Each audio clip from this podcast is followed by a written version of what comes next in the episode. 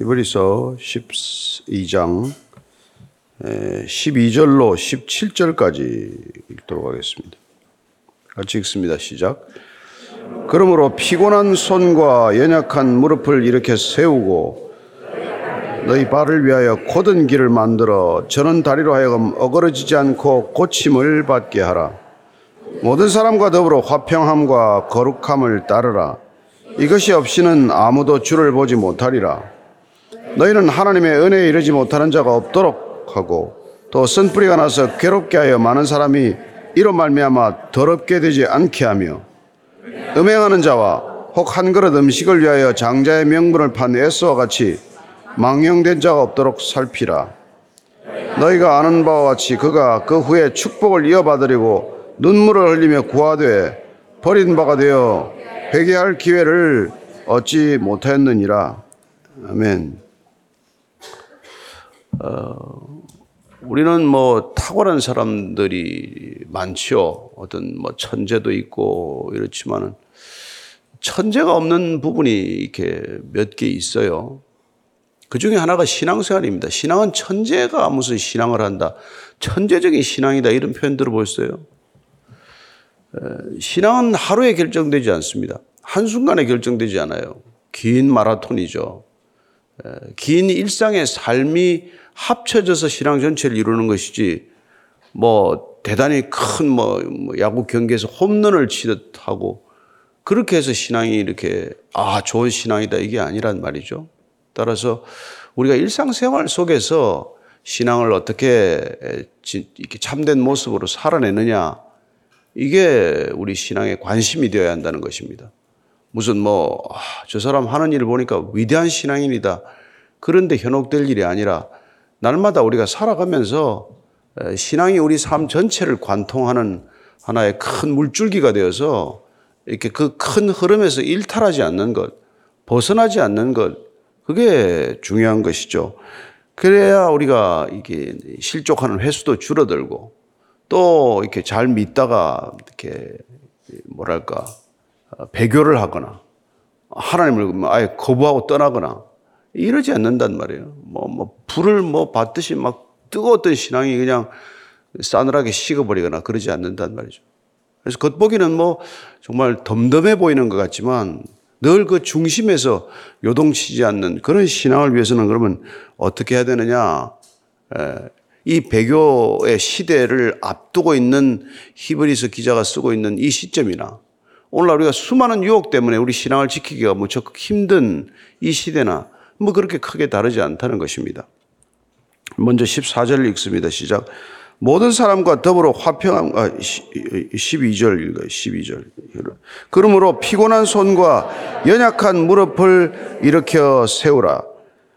그러니까 우리가 피곤한 손과 연약한 무릎이라는 게 뭐예요? 우리가 신앙생활 하다가 이런 때가 온다는 것이죠. 어떤 영적 침체를 말하지 않습니까? 잘 믿다가도 손에 힘이 빠지고 다리에 힘이 빠지는 때가 온단 말이에요. 그래서 그만두고 싶다. 아, 이제 이만하면 됐습니다. 제가 예수 믿는다고 지금 이렇게 뭐, 뭐, 뭐 새벽 예배부터 주일 예배까지 빠진 적이 없는데 되는 일이 하나도 없으니 이게 뭐 제가 뭐 더 이상 계속할 힘이 없습니다, 이럴 때가 반드시 있단 말이에요. 이럴 때 피곤한 손과 연약한 무릎을 이렇게 세우라고 명령하는 것입니다. 일어나라. 일어나라. 아이가 주저앉아 있으면 일어나라. 그 일어나라고 하는 건 무슨 명령, 왜 그런 명령을 하시겠어요? 내가 일어날 힘을 주겠다는 거예요. 하나님께서 명령은 일방적으로 우리에게 이렇게 내 혼자 힘으로 다 해결하라가 아니라 내가 너를 붙들어 줄 테니까 일어나라. 내가 계속 걸어갈 수 있도록 힘을 줄 테니까 일어나라. 이런 뜻으로 우리가 받아들인단 말이죠. 아버지가 뭐 아이하고 같이 걸어가다가 애가 넘어지면은 뭐 어머니는 덥석 안아 이렇게 세우고 옷에 먼지를 털어주겠지만 되게 아버지는 어떻게 합니까? 일어나거라. 일어나면 또 손을 잡아주고 또 같이 걸어가겠다는 의사 표시 아니에요? 그런 거란 말이죠. 그래서 여기 지금 피곤한 손, 연약한 무릎, 이런 표현들은 히브리서 기자가 이게 구약 전체에 정통한 사람이기 때문에 사실은 이게 이사야서에 나오는 말 표현들이에요. 이사야서 삼십오 장 삼 절에서 육 절까지를 쭉 한번 보면은 이스라엘 백성들이 이 끌려갔던 포로로 끌려갔던 곳에서 되돌아올 때 주신 말씀이란 말이죠. 같이 한번 읽습니다. 시작.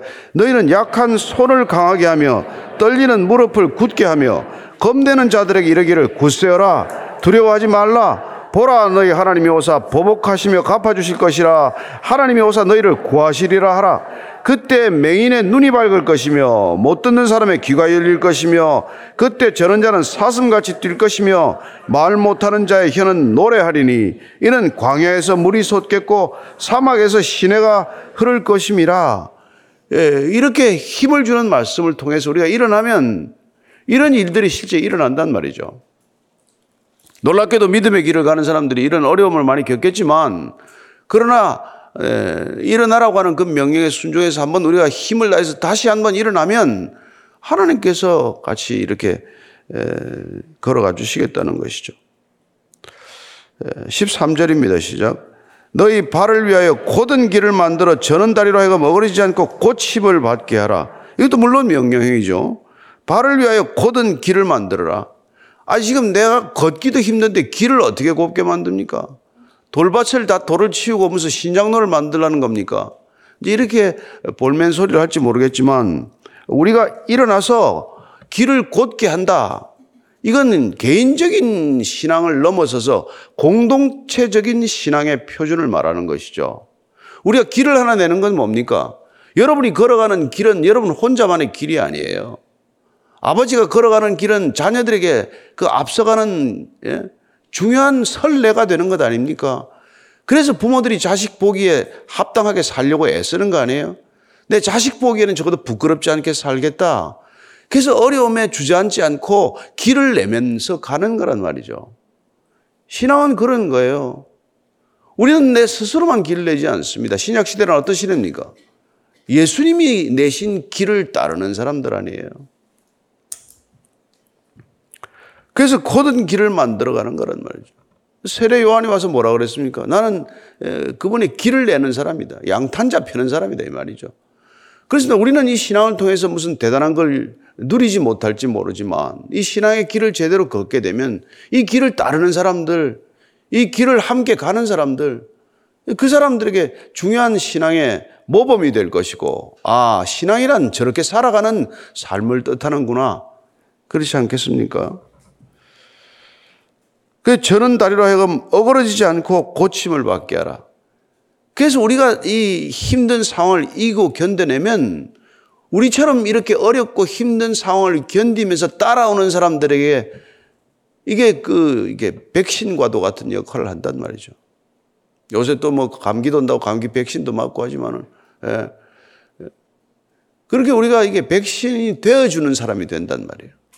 그래서 누군가에게 말 한마디를 하더라도 예, 그때 그게 고비다. 이때 힘을 내라. 다시 일어서라. 어, 다시 말해줄 수 있는 사람이 되는 것이죠. 그게 우리 신앙의 놀라운 이 공동체성 아닙니까? 혼자 가지 않는단 말이에요. 내가 이 길을 이겨내야 할 이유가 뭐예요? 우리를 따르는 사람이 있단 말이에요. 나 혼자 또 신앙생활 하기 힘든데 아니 아니요. 신앙생활은 결코 혼자 하지 않습니다. 혼자 하지 말라고 보혜사 성령도 보내주셨지만 또한 우리에게 또는 이런 소중한 공동체를 주셨고 뭐 통독반도 있고 교회 공동체라는 게 있고 이 공동체적인 삶을 통해서 서로를 회복해가면서 가는 거란 말이죠. 그래서 잠언에 보면은 예, 이런 표현이 있어요. 잠언 사 장 이십육 절 이십칠 절입니다. 시작. 내 발이 행할 길을 평탄하게 하여 내 모든 길을 든든히 하라. 좌로나 우로나 치우치지 말고 내 발을 악에서 떠나게 하라. 예, 우리가 이렇게 모든 길을 든든히 하면서 좌로나 우로나 치우치지 않고 곧장 표대가 되신 분을 향하여 걸어가게 되면은 우리를 보고도 악에서 떠나는 일이 있단 말이에요. 아, 신앙은 저렇게 살아가는 것이구나. 여러분, 신앙이 된다는 건 이중적 의무를 가지는 거예요. 혼자만의 삶이 아닙니다. 신앙생활 한다는 것은 하나님과의 의무가 생겼어요. 하나님은 늘 우리의 바른 올바른 마음을 보고 계십니다. 따라서 우리의 마음 전체 중심 전체는 하나님을 향해 있어야 돼요. 또 하나의 의무는 우리는 이웃과의 의무가 생기는 것이죠. 이웃을 사랑하라. 행실을 바르게 하는 것이죠. 따라서 우리의 마음 중심은 하나님을 향하여 올바른 마음 태도를 갖추기 위해서 항상 깨어 있어야 하고, 우리의 행실은 우리를 지켜보는 이웃을 늘 의식하면서 뭐 잘 보이려고 하는 게 아니라 우리의 올바른 행실이 그들에게는 악에서 떠나는 기준이 된단 말이에요. 아, 저 신앙생활하는 사람 보니까 내가 이렇게 살아서는 안 되겠구나. 이런 것들을 이렇게 가르쳐 주는 게 되는 것이죠. 자, 십사 절입니다. 시작. 자, 그러면 이제 우리가 어떻게 그러면 그런 길을 예, 일어나서 갈 것인가? 십사 절 읽습니다. 시작. 모든 사람과 더불어 화평함과 거룩함을 따르라. 이것 없이는 아무도 주를 보지 못하리라. 우리가 이렇게 일어나서 굳건하게 가는 것은 예, 모든 사람과 함께 화평함과 거룩함을 위해서 가는 거예요. 사람들과의 화평한 관계, 또 하나님을 따르는 거룩한 삶, 이런 것들을 여기 따르라고 되어 있지만, 사실 따르다고 하는 표현은 뭐 팔로우라는 의미보다도 이 이게 이게 열망하는 거예요. 열망하는 거. 우리의 마음이 온 마음을 다해서 중심을 다해서 간절히 원하는 거. 이런 뜻을 담고 있어요. 그게 우리가 뭐냐면 모든 사람과 더불어 화평하는 것. 그리고 거룩한 삶을 위해서 우리는 온 마음을 다해야 된단 말이에요. 예. 신앙의 우리 중심이 뭐냐? 이 모든 사람들과 화평하게 지내는 거란 말이에요. 샬롬을 잃어버리지 않는 거란 말이에요. 예. 우리를 도전하는 사람도 있고 우리에게 뭐 끝없이 괴롭히는 사람도 있고 하지만은 화평을 잃지 않는 거예요. 예. 이 화평이나 거룩은 우리가 하나님으로부터 흘러드는 놀라운 진액과도 같은 것에서 솟아나는 것이기 때문에 예, 잃어버리지 않는 거란 말이에요. 그래서 우리가 세상 속에 들어가더라도 이 화평을 잃지 않고 거룩을 잃지 않고 살아가는 것이죠. 예, 이걸 이걸 우리가 놓쳐서는 안 된다. 이걸 갈망하는 마음에서 여러분들이 뭐 다른 걸 갈망하는 게 아니에요. 여러분들 기도도 말이죠. 이게 늘 내가 뭐 갖고 싶은 것, 원하는 것, 이루고 싶은 것, 그 일들이 기도에 초점이 되면은 여러분 신앙생활이 이게 자라나지 않아요. 변화가 없어요. 내가 원하는 걸 추구하는 게 신앙이 아니란 말이에요. 하나님이 원하는 삶이 뭡니까? 그분과 우리가 샬롬을 이루는 것이고 그분께서부터 주신 샬롬이 이웃과의 샬롬이 되는 것 아니에요? 그러므로서 하나님의 성품을 닮아가는 것, 그걸 위해서 우리가 이게 날마다 신앙생활의 어려움을 견디는 거란 말이죠. 예. 그 화평함과 거룩함을 따르는 것. 이게 없으면 왜냐하면 아무도 주를 못 본대요. 주를 못 보는 사람들이 기도하는데 무슨 기도가 됩니까? 주를 만나야 기도가 되든지 안 되든지 할 거 아니에요. 그러니까 주님을 먼저 만나는 게 먼저기 때문에 주님을 먼저 만나는 삶, 주님과 동행하는 삶을 위해서는 그분과의 화평, 그분의 거룩에 참여하는 삶을 늘 마음의 염두에 두고 있어야 한단 말이에요. 아, 주님은 내 지금도 중심을 보고 계시지. 내가 뭘 생각하는지 생각의 그 한 자락도 다 알고 계시지. 내가 이런 생각 그만둬야지. 이러면서 내 삶을 점점 다듬어 가게 되면 그 삶의 모습이 이게 우리를 따르는 사람들, 예, 우리를 통해서 하나님을 느끼고 하나님의 임재를 발견하는 사람들이 생긴단 말이죠. 아, 저 사람 보니까 하나님이 계시긴 계신가 보다. 예. 저 사람 보니까 내가 보니까 하나님은 없나 보다. 예. 예. 교회를 보니까 예수님이 예, 안 계신가 보다. 이렇게 되면 그 문제가 곤란하지 않습니까? 그래서 우리가 뭐 잘 보이려고 무슨 누구에게 점수 따려고 무슨 뭐 마일리지를 쌓으려고 그렇게 신앙생활 하는 게 아니란 말이에요. 늘 하나님을 의식하는 그 중심이 화평과 거룩함을 갈망하는 삶이기 때문에 그 삶은 자연스럽게 이웃을 섬기는 삶이 된단 말이에요. 누굴 뺏거나 누구하고 싸우거나 다투거나 하지 않는데 왜 이웃과의 관계가 화평을 잃어버리겠어요? 그럴 때 우리가 이 살아가면서 조심해야 될 게 있다는 것이죠. 우리가 우리의 화평과 거룩함을 따라가면서 내 개인의 화평과 거룩함만이 목적이 아니에요. 신앙 공동체 전체의 유익을 위한 것이 되고 교회의 덕을 세우는 일이 되어야 할 텐데, 그럼 교회의 덕을 세우기 위해서는 어떻게 해야 되나? 우리가 보면은 앞서서도 말이죠. 우리가 어제 본문에서도 보면은 우리가 믿음의 주요 온전케 하시는 이인 예수를 바라보자. 그래서 모두 다 예수를 바라보자. 예수만 바라보면 뭐 할 텐데? 수도원에 들어갈 겁니까? 하루 종일 예수만 바라보면 뭐 할 건데? 그 앞에 보면은 믿음, 이게, 이게 인내로서 우리 앞에 당한 경주를 완주하는 게 목적이란 말이에요. 우리 앞에 주어진 경주를 완주하기 위해서 예수를 바라보는 거란 말이에요. 예. 화평함과 거룩함을 닮아가서 뭐 할 건데? 그 목적이 뭔데, 궁극적으로? 공동체를 세우는 거란 말이에요. 교회를 이, 이, 세우는 게 이게 목적이란 말이죠. 예. 그래서 여러분들, 이 내 신앙 자체도 목적이 아니란 말이에요. 아, 내가 좋은 신앙인이 되는 것, 그게 궁극적인 목적은 아니라는 것입니다. 좋은 예배자가 되는 것, 그것도 궁극적인 목적은 아니에요. 예. 오늘 그 얘기를 지금 하는 거란 말이죠. 뜻밖의 얘기를 좀 듣는 거죠. 그래서 이, 아무도 주를 못 보게 되면은 여러분, 주를 못 보는 생활이 그게 무슨 신앙 생활이겠어요? 주님과 상관이 없는 생활인데. 예.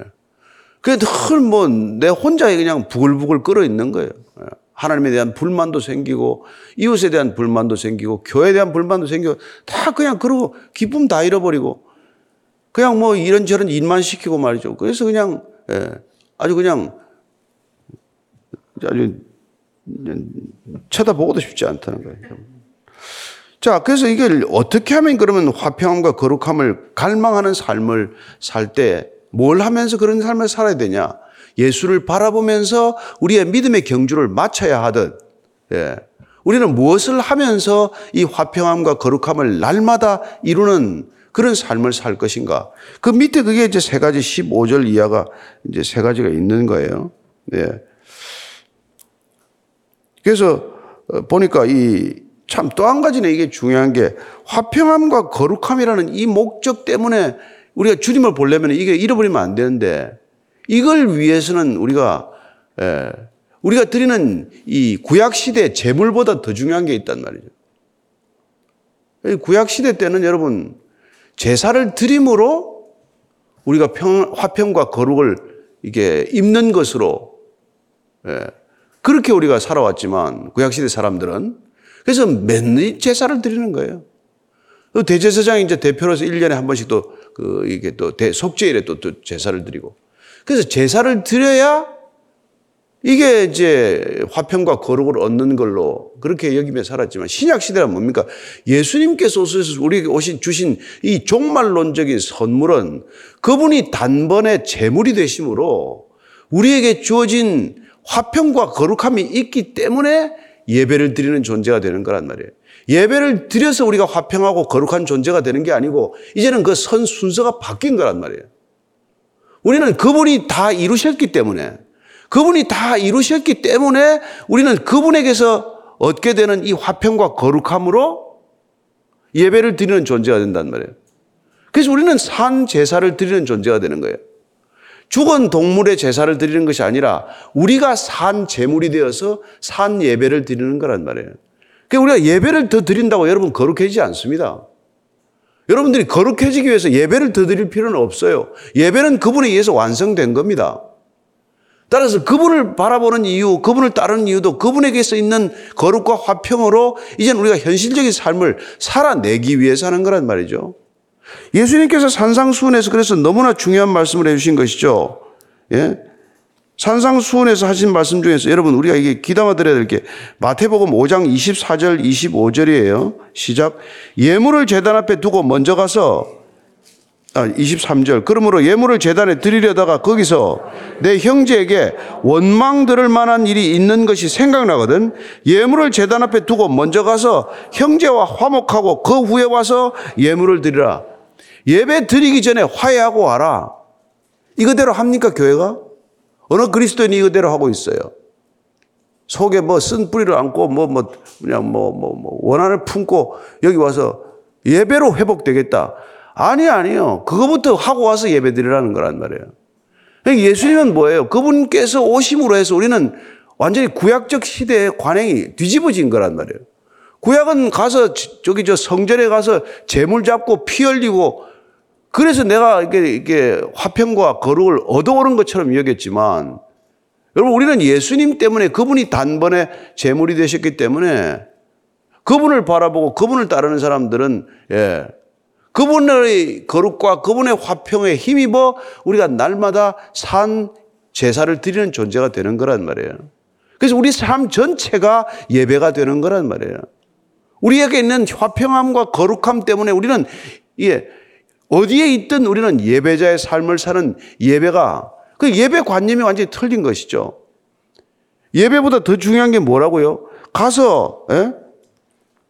화목하고 오라는 거예요. 화해하고 오라는 거예요. 용서하고 오라는 거예요. 예? 그러니까 여러분들이 일상의 삶이 예배자의 삶을 안 살다가 아침에 아침 예배 드립니다. 주일 예배 드립니다. 예배가 될 리가 있어요? 예배가 안 되는 거지. 그분과의 예배가 완성되었기 때문에 우리는 이런 예배를 감사로 그냥 드리는 거란 말이죠. 이 예배 때문에 우리가 더, 더 거룩해지거나 더 화평해지거나 하는 게 목적이 아니란 말이죠.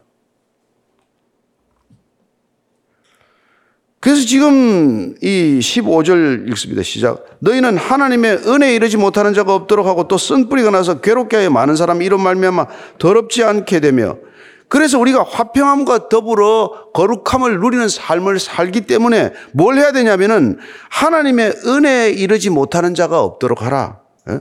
하나님의 은혜에 이르지 못하는 자가. 구약에는 말이죠. 그 율법이라는 게 뭡니까? 뭘 뭘 제하라는 율법이에요.